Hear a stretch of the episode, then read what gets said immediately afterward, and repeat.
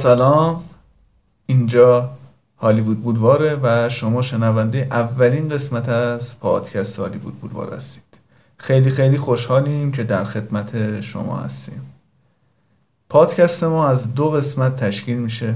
قسمت اول تاریخ هالیوود و قسمت دوم خارج از هالیوود. تاریخ هالیوود رو با مسیح هستیم و خارج از هالیوود رو با آروین بریم بشنویم این دو قسمت جذاب رو.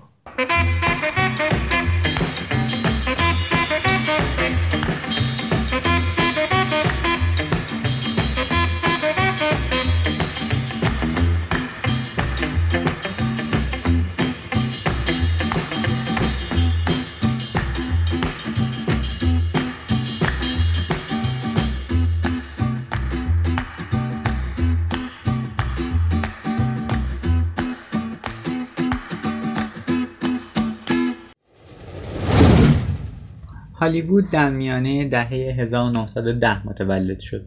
زمانی که چند کمپانی به لس آنجلس مهاجرت کردند و با در کنار هم قرار گرفتن سیستم استدیویی رو ساختند که ما بعدا بهش می‌پردازیم. در این اپیزود در پات تاریخ هالیوود ما به صنعت سینمای آمریکا پیش از هالیوود می‌پردازیم. موضوعات ما شامل صنعت و تکنیک اولیه فیلم تلاش ناکام ادیسون برای تسلط بر صنعت فیلم و کمپانی های مستقلی که ادیسون رو به چالش کشیدن و هالیوود رو پای گذاشتن میشه. ما اینجا در مورد تاریخ سینما صحبت می‌کنیم و متاسفانه برعکس خود سینما قهرمانی در کار نیست و ماجرا همونقدر واضح نیست. پس دو تا نکته رو به یاد داشته باشید. اول اینکه تکنولوژی های جدید کاملا جدید نیستند اونها شالوده ای از اختراعات و ابداعات قبلی هستند که به شکل جدیدی ظهور می‌کنه و دومی که سینما یک مخترع یا مبدع نداره. افراد زیادی در تلاش بودند و هر کدوم با فکرهای مختلف اون رو توسعه دادند. گفتم سینما یک مخترع نداشت. یکی از موفق ترین تجربه های اولیه در زمینه تصاویر متحرک در آمریکا متعلق به توماس ادیسون بود. ادیسون و تیمش کارگاه اختراع داشتند که روی هر چیزی کار می‌کردند از ترکیبات شیمیایی تا وسایل ارتباطی. شرکت تولیدی ادیسون در دهه 1870 و 1880 با فونوگراف وارد زمینه سرگرمی هم شده بود. ادیسون پس از اختراع فونوگراف یا همون گرامافون سعی داشت از اون برای در دست گرفتن انحصار بازار استفاده کنه. پس از فونوگراف شرکت ادیسون label خودش رو شروع کرد و ضبط آثار موسیقایی هنرمندان مختلفی رو انجام داد. بعد از تجارت موفق فونوگراف ادیسون به فیلم یا تصاویر متحرک علاقه پیدا کرد. این گفته مشهور از ادیسون نقل میشه که من می‌خوام کاری رو برای چشم ها بکنم که با فونوگراف برای گوش ها کردم ادیسون اتاقهای فونوگراف رو در محلهای پررفت‌وآمد مردم نصب کرده بود و مردم می‌تونستند با پرداخت پول به آهنگهای محبوب یا سخنرانی ها گوش بدن.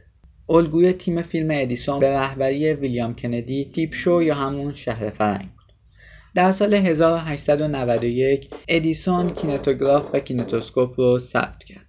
که می‌تونستن صدا و تصویر متحرک رو ضبط کنن. مردم برای تماشای یک فیلم در کینتوسکوپ باید از دو سوراخ کوچیک نگاه می‌کردند تا بتونن تصویر کوچیکی رو ببینن. این اختراع به تنهایی محصول تیم فیلم ادیسون نبود. اونها وابسته به حلقه فیلمی بودند که جورج ایستمن ساخته بود. در فیلم های این دستگاه از سلولوید استفاده می‌شد و این دستگاه می‌تونست هر دفعه 50 فوت فیلم رو نمایش بده. امروزه بسیاری کینتوسکوپ رو با تماشای یوتیوب در موبایل مقایسه کردند موضوعات محبوب که در کینتوسکوپ شامل رویدادهای اپیزودیک می‌شد. مثل مسابقات بوکس. پخش شدن فیلم هایی از بوکس در آمریکا جلوه خاصی از واقعیت رو برای مخاطبان به نمایش گذاشت و کمی طول کشید که اونها باهاش کنار بیان. دقیقا تو همون زمان بوکس در بسیاری از ایالتهای آمریکا ممنوع بود. تماشای بوکس به معنای تماشای مردان نیمه برهنه هنگام نزاع جسمی بود که در اون زمان برای زنان زشت تلقی می‌شد. German passion plays یکی از موضوعات محبوب در کینتوسکوپ نوعی نمایش به شدت احساسی که از آلمان میومد این مجموعه فیلم ها فیلم های مختلفی بودند که هر یک از دستگاه متفاوتی پخش می شد. نمایش های وودویل و ضبط اونها از موضوعات محبوب در کینتوسکوپ بود. این جور نمایش ها از 1880 رواج پیدا کرد اصولا 8 تا 10 اجرا رو شامل می‌شد که مجموعا هم هدف خاصی جز سرگرمی رو دنبال نمی‌کرد. و این درست شبیه سینمای اون زمان بود. انواع رقص برنامه های کمدی برنامه های اجرا شده توسط حیوانات دستآموز و شعبده بازی رو شامل میشه یکی از معروفترین آثار این دوره فیلم 26 ثانیه‌ای به نام بوسه است.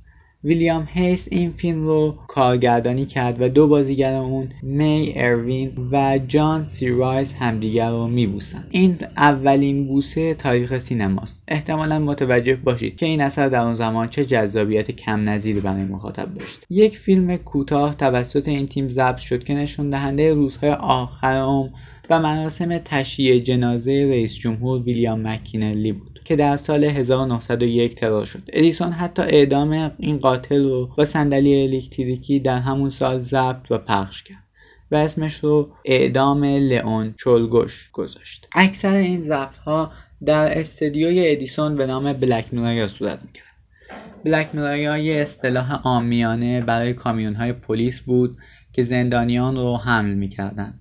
این اسم به خاطر سوژه های ناپسندی بود که توی این آثار وجود داشت. مثل فیلم بوسه یا بوکس که توضیح دادم. بلک یا دیوارهای پوشیده از قیر داشت. تنها منبع نور خورشید بود که از طریق سقف قابل هم وارد استدیو می‌شد. کل ساختمون استدیو 360 درجه میچرخید تا نور رو در تمام طول روز داشته باشه. فیلم از آن خارج از استدیو ادیسون استدیوهای شیشه ای ساختن تا نور خورشید رو داشته باشند البته بسیاری از فیلم ها هم در فضای باز ضبط می‌شد. یک دهه طول کشید تا در حدود سال 1913 امکان ضبط فیلم ها با نورهای مصنوعی ممکن بشه. در این مدت هم نورها قوی شد و هم فیلم ها حساس. ادیسون هیچ وقت بیخیال ایده ضبط توامان صدا و تصویر نشد. پس کمپانی یک کینفون ساخت.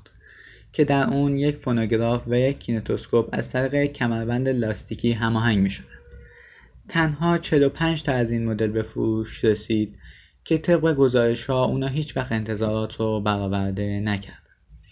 یکی از فیلم های باقی مونده از کینفون محصول 1895 که دیکسون سازنده فیلم در اون ویولون می‌زنه و دو تا از کارگرای استودیو اونجا با این آهنگ میرقصن ادیسون سه ثبت اختراع در حوزه سینما داره کینتوگراف کینتوسکوپ و کینفون. اون درآمد خوبی از این اختراعات داشت اما زود فهمید که در مورد سینما اشتباه می‌کرد.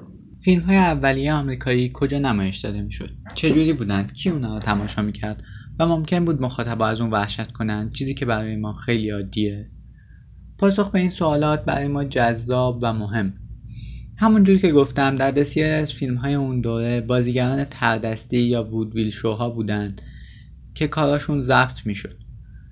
و یکی از اولین جاهایی که به خرید و پخش فیلم رو تات های وودویل بودند اونها فیلم ها رو بین اجراها پخش می‌کردند ولی این فقط برای زمانی بود که نتونند هنرمندان اون رشته را جذب کنند تا به صورت زنده اجرا کنند فیلم های اون زمان تجربه ضعیفی از واقعیت بود اما باعث شد وودویل های نیویورکی شهرت جهانی پیدا کنند. نیکلودین ها اولین سینماهای جهان بودند که از سال 1903 آروم کار خودشون رو شروع کردند و در سال 1905 تا 1915 در اوج بودند. این سینماهای کوچیک اصولا در ویترین فروشگاه ها به وجود می اومد و هزینهشون هم فقط 5 سنت. ماجرای اسم این سینماها هم جالبه. نیکلودین ترکیبی از کلمات نیکل و اودین. نیکل فلز سازنده سکه های 5 سنتی بود و اودین هم یک کلمه یونانی هست که به مکانهای غیر سرپوشیده برای موسیقی در یونان می‌گفتند. نیکلودین ها اولین جاهایی بودند که به فیلم اختصاص پیدا کرد. پیش از این فیلم در کنار سرگرمی های دیگه در محبته مختلف نمایش داده می‌شد. فیلم ها جاهای مختلفی رو پشت سر گذاشتن تا به اینجا رسیدند. مثلا در 1890 بار و سالون ها شروع به نمایش فیلم ها کردند. نکته مهم اینجاست که خیلی از سالن ها ترجیح دادن به نیکلودیان تبدیل بشه. اما پاسخ سوال مخاطبان چه کسانی بودند یا اینکه چه کسی این فیلم ها رو تماشا می‌کرد. در اواخر سده 19 هم وقت استراحت بیشتری به مردان کارگر داده شد. اونها در آمریکا ترجیح می‌دادن وقتشون رو در بار به خوردن آبجو بگذرونند و همونجا فیلم ها رو تماشا می‌کردن. نیکلودین ها از این جهت هم مهم هستند که به زنان کارگر و بچه ها فرصت مقاومت های عمومی و مقررات عجیبی سعی داشتن از توسعه نیکلودین ها جلوگیری کنند. در همون سال در یکی از مصوبات شهرداری نیویورک اومده نیکلودین ها بدون کافی برای مطالعه داشته باشند. این توقع وجود نداشت که کسی در حال پخش فیلم روزنامه یا کتاب بخونه.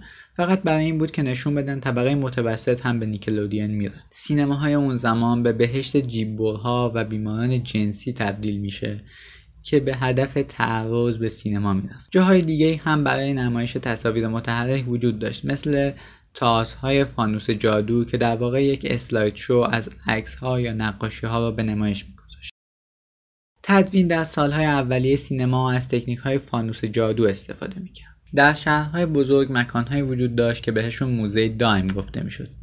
این موزه ها جای سرگرمی و آموزش های اخلاقی و اجتماعی برای طبقه کارگر بود. سینما زودتر از هر گروهی وارد زندگی کارگران شد. پخش فیلم ها در موزه های دایم و بارها تصاویر بیگانه و جذابی رو وارد زندگی اونها کرد. فیلم ها همچنین در نمایشگاه های مردمی و نمایشگاه های جهانی و همچنین پارک های تفریحی نمایش داده می شدن.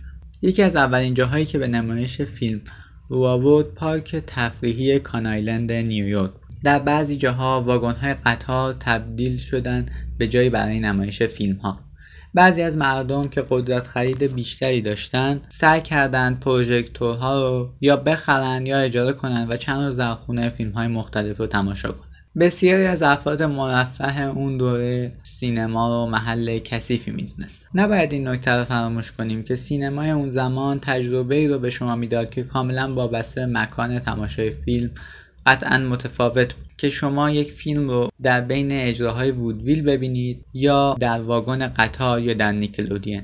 در واقع همه مردم جهان یک چیز رو در جاهای مختلف تجربه می‌کردن. در این تجربه صاحبان این تماشاخانه ها و سلیقه اونها موثر بود. چرا که خیلی از اوقات به موقع پخش فیلم بهش موسیقی یا دیالوگ یا نریشن اضافه می‌کردن. حتی چیدمان اینکه کدوم فیلم ها پشت سر هم پخش بشه موثر با این اصاف عجیب نیست. اگه دیدن یه فیلم در چایناتان نیویورک با منحتن متفاوت توصیف شده باشه. حالا فکر کنید همین فیلم توی کل آمریکا و بعضا اروپا چه تفاوت‌های عمده رو داشته.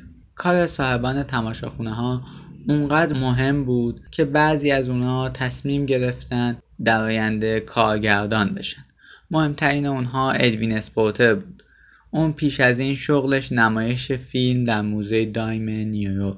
و همچنین بسیاری از اشخاص بانفوذ هالیوود اولیه مثل کارل لملی که بنیانگذار یونیورسال بود و آدولف زوکر که از بنیانگذاران پارامونت بود و همینطور لوئیس پی مایر که اون هم یکی از بنیانگذاران مترو گلدن میر بود پیش از این تماشاخانه ای رو داشتن یا در یکی از اونها کار می‌کردن. همه اینا نشون میده محل تماشای فیلم در اون زمان چقدر مهم بود. بیایید کمی درباره قانون، سیاست و مالکیت معنوی و قانونی آسا صحبت کنیم. حتی زمانی که ما از قانون بیخبریم تاثیر زیادی روی اتفاقات حول سینما داره. برای مثال قانون کپی رایت که به شکلگیری هالیوود کمک کرد. حالا می‌خوایم در مورد یه پرونده قانونی پیش از هالیوود صحبت کنیم. رأی دیوان عالی آمریکا در 1911 در یک پرونده کپی رایت پرونده که منجر به سقوط تراست و ظهور کمپانی های مستقل در آمریکا شد. این پرونده و رأی که داده شد راهگشای پرونده های زیادی در مورد اختراعات و ابداعات بوده و هست. اینطور به نظر میاد که سرقت ادبی هنری یه پدیده جدید در رسانه باشه. اما در سینما این پدیده از همون روزهای اول وجود داشت. ادیسون و کمپانی بیوگراف همیشه از آثار رقبا نسخههایی رو تهیه می‌کردند که به اونها تقلب یا به انگلیسی دوپس گفته میشه همچنین فیلمسازها به دفعات کارهای همدیگر رو بازسازی می‌کردن. اون هم نما به نما. یه نمونه از اینجور بازسازی ها فیلم سرقت بزرگ قطار محصول 1904 و ساخته لوبین هست. لوبین پس از یک سال عین به این فیلم پورتر رو بازسازی می‌کنه جوری که اسم فیلم ها و پوسترشون یکسانه. فیلم یک مدیوم جدید بود و هنوز معلوم نبود که قانون کپی رایت چجوری قرار رعایت بشه. تا قبل از سال 1911 کمپانی ها عادت به کاری داشتند که بعدا سرقت هنری گفته شد. کمپانی ادیسون مثل باقی کمپانی ها بدون اجازه معلف اقتباس های رو می ساختن. اونها بدون هیچ مجوزی از پرفروشترین کتاب ها یا نمایش های پرطرفدار برادوی اقتباس می‌کردند. علاوه بر این اونها از آثاری که در بین مردم زیاد خونده می‌شد هم اقتباس می‌کردند. مثل نمایشنامه های شکسپیر یا انجیل. در این شکل از اقتباس فقط صحنه های حساس ساخته می‌شد چون انتظار می‌رفت که مخاطبین خودشون ماجرا رو بدونن. و نسخه های سینمایی این کتاب ها بیشتر شبیه تصویرگری یه بخش مهم از اون بود. معمولا هم بیش از یک کمپانی از یک کتاب یا نمایش اقتباس می‌کرد در سال 1907 کمپانی کالم که بخشی از تراس بود یه اقتباس از کتاب پرفروش بنهور ساخت که در برادوی هم یه اقتباس پرزرق و برق از اون ساخته شده بود. به صورت کامل و با اسبهایی که روی تردمیل میدویدن. کالم فیلم رو با عنوان اقتباسی از کتاب مشهور ژنرال لووالاس تبلیغ کرده بود و اونها حتی تصاویری از کتاب که بازسازی شده بود رو فهرست کرده بودند.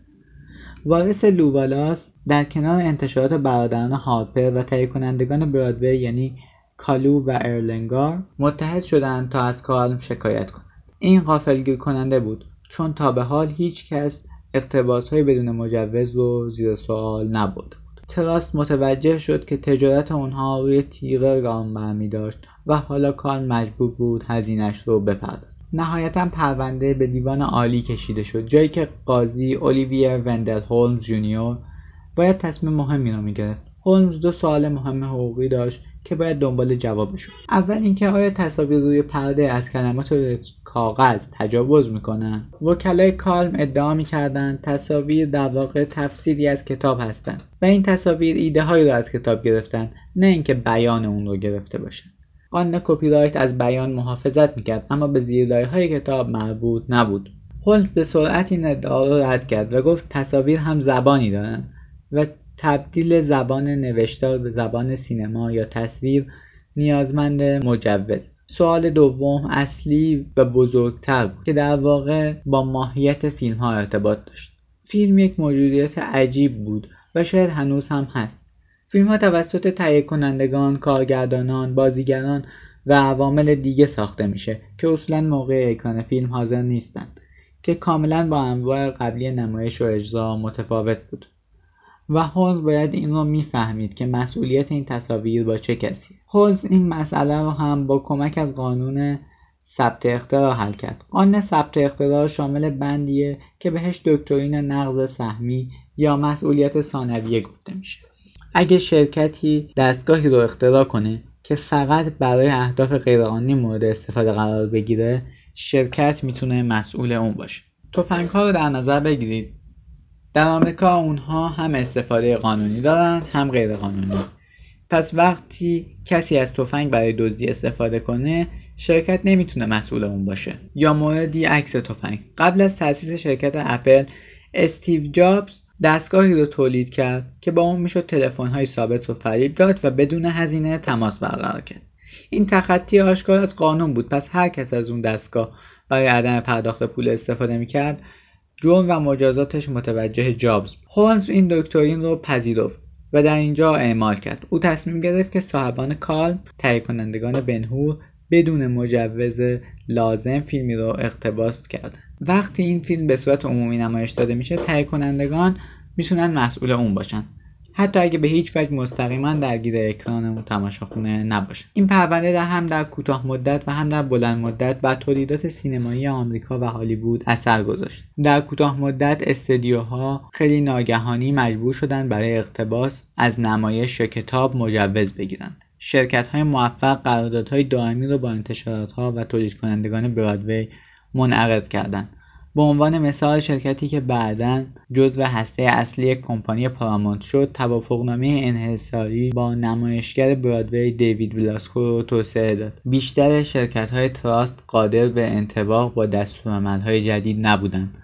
اونا نتونستن این مشارکت رو با شرکت های دیگه ایجاد کنند و تصمیمی که بعد از فیلم بنهور گرفته شد در کنار قوانین دیگه منجر به پایان اعتراض شد. در بلند مدت دکترین نقض مشارکتی به آزمایشی برای فناوری های جدید تبدیل شد و دیوان عالی کشور هنگام بررسی اینکه VCR و شبکه های اشتراک فایل نقض کننده هستند به تصمیم هولز برگشت.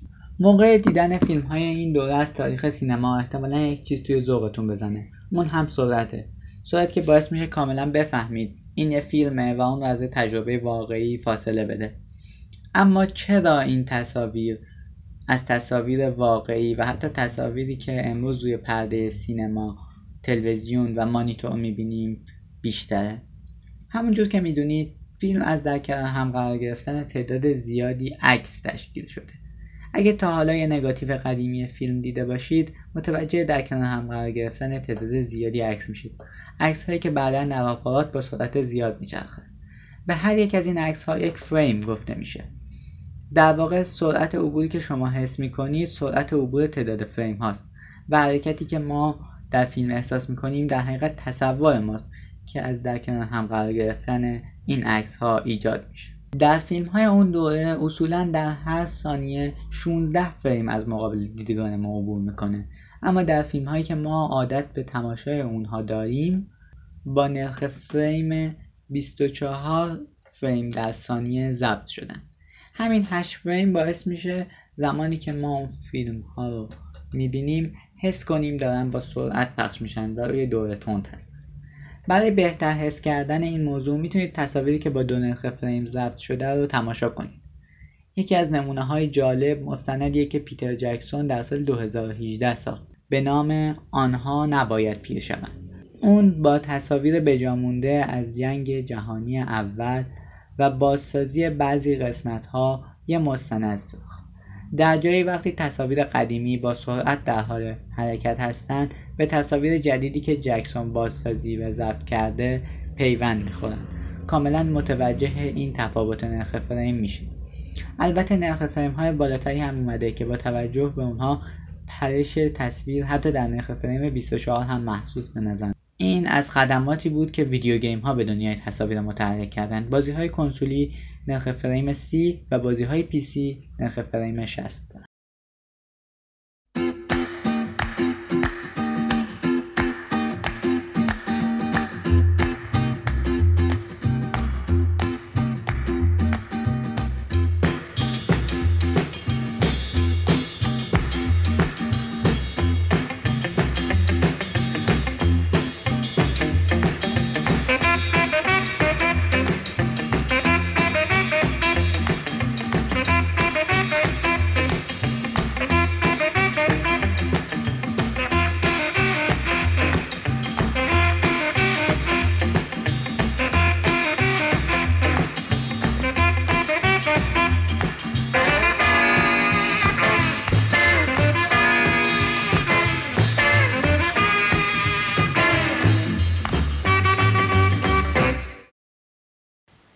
لومیرها گفتم که ادیسون درباره ساختار سینما اشتباه می‌کرد. اما حق با کی بود؟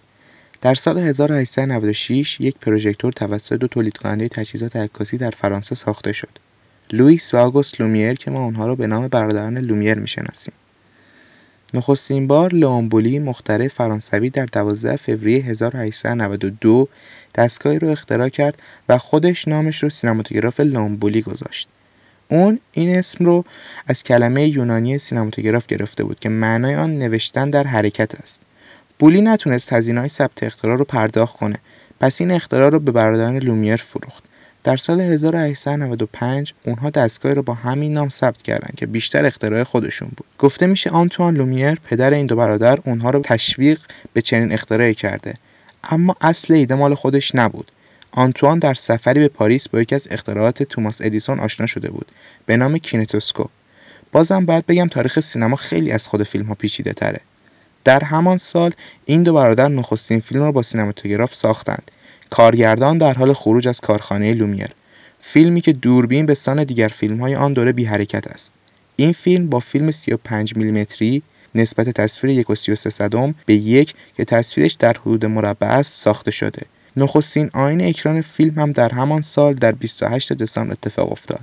در زیرزمین گران کافه واقع در بولوار کاپوسین شهر پاریس. در همان سال لومیرها مشهورترین فیلمشون رو هم ساختند. ورود لوکوموتیو بخار به ایستگاه لسیوته که کل فیلم هم دقیقا همینه. 50 ثانیه فیلم که یک قطار رو در حال ورود به ایستگاه نشون میده. کماکان دوربین ثابته و این بار توی ایستگاه قرار داده شده. گفته میشه این فیلم در همون اکران مشهور 28 دسامبر حضور داشته اما اینطور نیست. اون روز ده فیلم اکران شد که در گزارش ها هیچ اشاره به چنین فیلمی نمیشه. لیست اون ده فیلم به این ترتیبه. خروج کارگران از کارخانه لومیر آبیار آبیاری می شود نگاره های از کنگره در لیون بدلکاران اسب سوار ماهی قرمز آهنگرها پرش روی پتو میدان کردیله در لیون و دریا. کل این اکران کمتر از ده دقیقه طول کشید. اولین اکران فیلم لوکوموتیو در ژانویه 1856 بود. اما علت شهرت این فیلم این شایعه است که گفته میشه هنگام نمایش این فیلم مردم وحشت زده از سالن بیرون اومدند این اختراع در تئاترهای وودویل نیویورک مورد استفاده قرار گرفت. خیلی سریع این موضوع مشخص شد که سینما مدیومی برای یک اجتماع است و ادیسون شیوه peep show ی خودش رو کنار گذاشت. ادیسون با اون همه اختراع ثبت شده و های مختلف درآمد خوبی داشت. پس به جای اینکه به مرحله طراحی برگرده و یه پروژکتور بسازه حق یک پروژکتور رو که توسط دو دانشجوی تازه فارغ تحصیل شده توماس آرمات و چارلز فرانسیس طراحی شده بود رو خرید. ادیسون دستگاه رو با اسم تجاری ویتاسکوپ ادیسون پخش کرد و با یک پلاک کوچک روی دستگاه اون رو به طراحان اصلی نسبت داد. اختراع لومیرا باعث شد سینما به رسانه‌ای تبدیل بشه که در اجتماع معنی پیدا می‌کنه. رسانه‌ای که هر هفته و هر ماه عده‌ای از مردم را در جای مشترک برای هدف یکسان جمع کند. این دو برادر در 1909 مدار الیوت کورسن را از مؤسسه فراکلین آمریکا دریافت کردند. این اولین نمونه از تعامل و برهمکنش نیروهای متفاوت در تاریخ سینماست تعاملی میان نوآوری علمی تیزهوشی تجارت و نیروهای اجتماعی است. هیچ فرمول ثابتی برای چگونگی برقراری این برهمکنش نمیشه ارائه داد. نه فقط در سینما بلکه در اقتصاد و سیاست. اما در هر جای دنیا در تکنولوژی ها و نظام های نو اثری از پیشرفت می‌بینیم. نتیجه همین رفتارهاست که دو یک ماجرا اشتباه خود را بفهمند و با کمک طرف مقابل اون رو پر کنند. تماشاخانه ها همون زمان که توی آمریکا روش مختلف برای اکران فیلم امتحان می‌شد در فرانسه این اتفاق میافتاد و تجربه مشابهی در این زمینه وجود داره.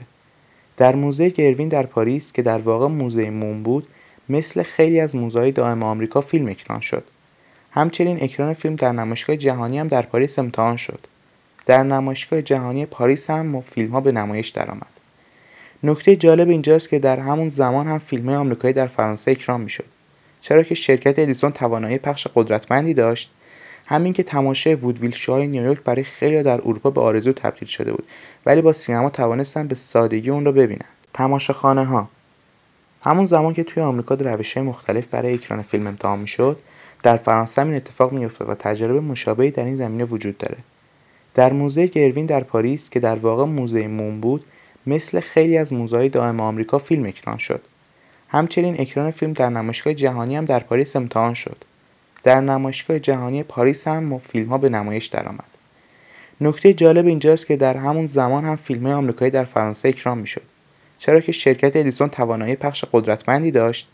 همین که تماشای وودویل شوهای نیویورک برای خیلی در اروپا به آرزو تبدیل شده بود ولی با سینما توانستن به سادگی اون رو ببینن. جورج ملیس. در همان روز شگفتانگیز 28 دسامبر جورج ملیس شاهد این فیلم ها بود. ملیس که آنقدر به سینما مطمئن بود که بلافاصله پس از پایان اکران به سراغ برادران لومیر رفت و از آنها خواست یک سینماتوگراف را در ازای ده هزار فرانک به او بفروشند. لومیرها این پیشنهاد را مانند پیشنهادهای موزه گروین و تماشاخانه فولی برجه هم رد کردند. اول سعی کرد خودش دوربین بسازه ولی نهایتا با سفر به انگلیس در 1896 از رابرت ویلیام پول دوربین و فیلم خرید. ملیس پیش از ورود به سینما در تئاتر و شعبده متخصص بود و تلاش او در سینما استفاده از همین فنون بود. از همان اول مسیر فیلمسازی ملیس و لومیرها جدای از هم بود. او علاقه داشت در پس های نقاشی شده فیلم های تخیلی و جذاب بسازد. او در این مسیر تکنیک های اولیه تدوین و جلوه ویژه را کشف و ابداع کرد. اما لومیرها علاقه داشتند در فضای باز از سوژه مستند فیلم برداری کنند. ملیس تا سال 1898 120 فیلم تکنمایی ساخت. و 1899 به ساختن فیلم های بلند دست زد. در طول این تولیدات او تمهیدات مهمی را کشف کرد که نه تنها در حرفه او بلکه تا همین امروز بر کل تولیدات سینمایی اثرگذار بوده. stop motion دوربین fade dissolve نوردهی چندگانه تصویربرداری زمانگریز از مهمترین ابداعات ملیس است. تمهید جذاب stop motion را ملیس به طور اتفاقی شناخت. این تمهید در واقع متوقف شدن دوربین در یک جا و دوباره به کار افتادن از همانجا است یک بار در سال 1896 هنگام ضبط اپرا دوربین فیلمبرداری ملیس متوقف می شود گویا فیلم در آن گیر کرده بود. هنگام تماشای این فیلم متوجه می شود که آبران زن جای خود را به آبران مرد دادند و نشکش ها به جای کارسکای خط مادلن باسیل در صحنه آمدند. این تکنیک برای ملیس شعبده باز بسیار جذاب و بعدها از آن در فیلم مختلف خود استفاده کرد. ملیس همچنین فیلم رنگی را نیز برای اولین بار به نمایش گذاشت. در آن زمان هنوز امکان ضبط فیلم به صورت رنگی وجود نداشت ولی ملیس با وسواس فراوان نگاتیوها را به صورت دستی رنگ می‌کرد. تمام تکنیکها و تمهیدات ملیس به تدوین باز میگشت. تخصص اولیه ملیس تئاتر بود و هدف او پیاده کردن مستقیم و عینی رویدادهای تئاتری در سینما بود. پس از این ابداعات برای چشمبندی مخاطب استفاده کرد. دقیق تر بگویم ملیس علاقه به او را تدوین نداشت. برای او تدوین یک حقه شعبده بازانه بود. فیلم ماجرای دریفوس 1899 و فیلم تاجگذاری ادوارد هفتم 1902 دو اثر مهم در کارنامه ملیس هستند. این دو فیلم در واقع ضبط و بازسازی توامان یک رویداد واقعی و بازسازی آن جلوی دوربین بود. ملیس نام این فیلم ها را بازسازی وقایع روزمره یا بازسازی حقایق گذاشت. احتمالا ملیس فکر می‌کرد که این وقایع به وقایع تاریخی تبدیل خواهد شد که البته تصور درستی بود. در این آثار جورج نماهای مستند را به نماهای بازسازی شده پیوند زد. این فیلم ها را باید نخستین آثار ترکیبی به حساب آورد. نمونه چنین فیلمی در سینمای آمریکا زندگی یک مأمور آتش نشانی اثر ادوین اسپورتر است. ملیس علیرغم تلاشهای زیاد و میراث منحصر به فردی که به جا گذاشت در برخی زمینه‌ها نتونست کاری انجام بده. مثلا اون هیچ وقت کارکرد فرمال حرکت دوربین به ویژه حرکت به جلو برای بزرگنمایی رو درک نکرد. حتی در فیلم های مطرح و محبوبش مثل سفر به ماه و سفر به ورای غیر ممکن نتونست استفاده درستی از بزرگنمایی بکنه. کاری که بعدا در آمریکا و هالیوود انجام شد. ملیس به خاطر وارد کردن روایت و داستانگویی به سینما حائز اهمیت است. احتمالا اون اولین فیلمسازی است که فیلمی در ژانر علمی تخیلی ساخت. لومیرها سینما را وسیله‌ای برای بازتاب واقعیت به مخاطب می‌دانستند. اما این ملیس بود که به واسطه پشتوانه تئاتری خود میزانسن را وارد سینما کرد. از این جهت آثار او قابل مطالعه و تحمل هستند. مکتب برایتون در بخش تاریخ هالیوود وقتی از ادوین اسپورتر مهمترین فیلمساز آمریکایی پیش از شکلی هالیوود صحبت کردم گفتم که بسیاری از ابداعاتی که به اون نسبت داده میشه درست نیست و اون فقط ابداعات رو وارد سینمای آمریکا کرده. حالا که پورتر مخترع اونها نیست پس چه کسی واقعا ابداعات رو انجام داد؟ ژورژ سادول ژورنالیست و نویسنده سینمای اهل فرانسه معتقد است این ابداعات به دوره از فیلمسازی اولیه در انگلستان باز میگردد که اون نامش را مکتب برایتون می‌گذارد. او کونت مکگان و بری سالت بر این باور هستند که پورتر برخی از تکنیک های تدوین را از فیلم های چون آتش محصول 1901 بریتانیا و ساخته جیمز ویلیامسون یا بدبیاری مری محصول 1903 بریتانیا و جین اثر جورج آلبرت اسمیت وارد سینمای آمریکا کرده. این احتمال بسیار زیاد است که پورتر این فیلم ها را تماشا کرده باشه چون خیلی از اونها از طریق شرکت ادیسون توزیع می‌شد. در سال 1895 پیشگامان سینمای بریتانیا رابرت ویلیام پول صنعتگر و بیرت ایکرز با الگوبرداری از کینتوسکوپ ادیسون یک دوربین فیلمبرداری ساختند. همون سال اولین فیلم تاریخ سینمای انگلستان را ساختند. یک فیلم مستند خبری به نام مسابقه اسب دوانی داربی. بیرت ایکرز و رابرت ویلیام پول به سبک لومیرها و برخلاف جورج ملیس علاقه زیادی به فیلمبرداری در فضای باز داشتند و بعدها به مستند خبری گزارشی مشهور شد. این تجارب در انگلیس به نتایجی در تدوین ختم شد که برای ایجاد پیوستار و تداوم در فیلم مفید بود. در واقع اصطلاح مکتب برایتون سادول به یک گروهی از عکاسان برمیگرده که در سال 1900 در شهر برایتون جمع شدند تا از تجربه خودشون در جهت ساخت فیلم استفاده کنند. این فعالیت ها تا سال 1905 ادامه یافت. مهمترین مبتکران این مکتب جورج آلبرت اسمیت و جیمز ویلیامسون بودند. اسمیت از سال 1897 شروع به فیلمسازی کرده بود. آثار او شباهت آشکاری به آثار اولیه ملیس دارند. به طوری که می‌توان ادعا کرد که اسمیت در آغاز پیرو ملیس بوده. اسمیت پیشینه تئاتری ملیس رو نداشت ولی عکاس پورتری ماهری بود. در برخی از آثار اسمیت که پیش از 1900 ساخته نمای کلوزآپی هستند که حالات مختلف چهره را با جزئیات و به وضوح نشون میده. فیلم های بعدی اسمیت مضامینی دارند که از آثار لومیرا و ادیسون اقتباس شدند. اما فیلم های دوره برایتون او فارغ از اقتباس های مضمونی در ساخت پیشرو هستند. در همان زمان که ملیس بازیگرانش را تمام قد نشان می‌داد اسمیت از نماهای بسته استفاده می‌کرد و سعی داشت روی نکات خاصی تمرکز کند. ابتکارات تدوینی او از زمان فیلم بوسه در تونل در سال 1899 آغاز شد. در این فیلم تصمیم گرفت بعضی از صحنه‌ها را در استودیو و خارج از قطار ثبت کند. می‌توان اسمیت را مبدع برخی تکنیک‌های تدوین و فیلمبرداری در سینمای داستانی بدانیم. برای مثال میانبرش و نمای نزدیک. در همان سال در فیلم پزشکان کوچولو برای نشان دادن درمان پزشکان بر روی گربه ها از میانبرش بهره می برد همچنین در فیلم عاقبت دندان پوسیده او او به تناوب از نما نمای معکوس بهره می برد نکته مهمی که در فیلم های وجود دارد استفاده فرمال از تک تک این تکنیک هاست. فن تدوین سینما رو منتصب به هر دوره‌ای بدونیم باید این نکته رو بپذیریم که این فن اساسا تمایز دهنده سینما و تئاتر است. همانطور که بسیاری از منتقدان و تئوریسین های سینمایی بر این نکته تاکید کردند. همانند گودار که می‌گوید تدوین جوهره سینماست تاریخ نگاری اگر توجه کرده باشید در مطالب این اپیزود ما نتوانستیم با قطعیت از اینکه چه کسی کدام تکنیک را ابدا کرده صحبت کنیم. اظهار نظر در مورد تدوین بسیار دشوار است. چرا که در همان زمان تغییراتی در نکاتیو آثار توسط تماشاخانهداران صورت می گرفت. علاوه بر آن سه دلیل اساسی برای از بین رفتن فیلم ها تا سال 1950 وجود دارد. یک نحوه برخورد فکری و فرهنگی بشر با سینما. دو تغییرات شیمیایی و طبیعی نگاتیف ها. سه آسیب های فیزیکی.